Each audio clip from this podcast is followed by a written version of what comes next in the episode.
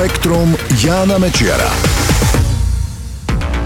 Ahoj, to, že sa dnešné deti veľmi málo hýbu, to nie je len frfľanie dospelých, ale alarmujúci fakt. Nová štúdia, o ktorej bude reč v tomto spektre, ukazuje, že je to čím ďalej tým horšie.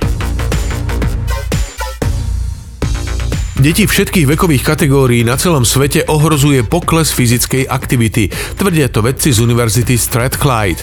Analyzovali viac ako 50 štúdií na túto tému, ktoré sa týkali približne 22 tisíc detí vo veku 2 až 18 rokov. Merala sa pri nich fyzická aktivita pomocou malých akcelerometrov. Boli to štúdie z Austrálie, Nového Zélandu, Spojených štátov, Mexika a viacerých európskych krajín. Z analýzy vyplynulo, že miera pohybu u detí začína klesať už vo veku 4 až 5 rokov. Týka sa to chlapcov i dievčat a platí to v podstate všade na svete. Dĺžka dennej fyzickej aktivity sa každý rok zmenšuje v priemere o 3 až 4 minúty, aj keď je fakt, že počas víkendov a prázdnin zostáva na vyššej úrovni. Predchádzajúce výskumy naznačovali, že pohybová aktivita rapídne klesá až s príchodom puberty, keď deti začnú dospievať.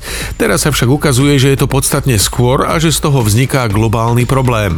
Aj Svetová zdravotnícka organizácia bije na poplach. Podľa jej prieskumov viac ako 80% dievčat a chlapcov vo veku 11 až 17 rokov nemá aspoň hodinu aktívneho pohybu denne, čo je všeobecne odporúčaná dávka fyzickej aktivity pre zdravý vývoj kostí a mozgu, pre zlepšenie učenia, znižovanie hladiny telesného tuku, srdcovo zdravie alebo spánok.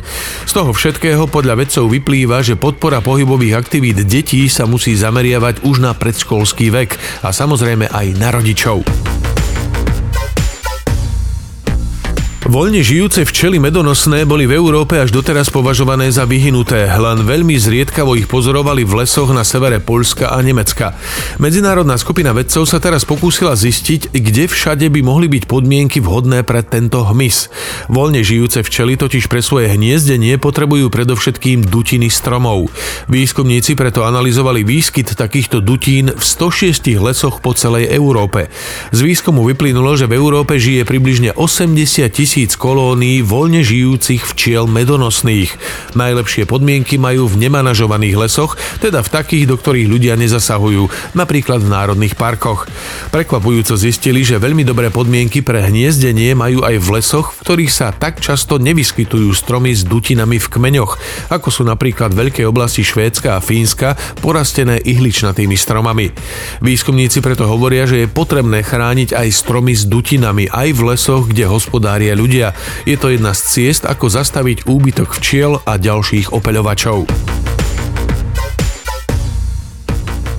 Mobilné telefóny naozaj rozptýľujú žiakov a študentov v školách a je to vraj celkom presne merateľné. Vyplýva to z výskumu vedcov z Texaskej univerzity Austin a Louisianskej univerzity. Merali výkonnosť študentov 91 škôl v štyroch anglických mestách. Najprv pred zákazom mobilov, potom po ňom. Získané údaje boli viac ako presvedčivé. Výsledky študentov boli v priemere o takmer 6,5 percentuálneho bodu vyššie ako pred zákazom nosenia mobilov do školy. Pravdepodobnosť úspešného absolvovania absolvovania koncoročných skúšok sa zvýšila o 2%. V prípade slabších študentov alebo študentov so špeciálnymi potrebami bol tento efekt ešte dvakrát vyšší. Podľa vedcov mal zákaz mobilov v škole na týchto študentov taký vplyv, ako keby mali jednu vyučovaciu hodinu do týždňa navyše, alebo ako keby sa školský rok predlžil o 5 dní. Spektrum Jána Mečiara.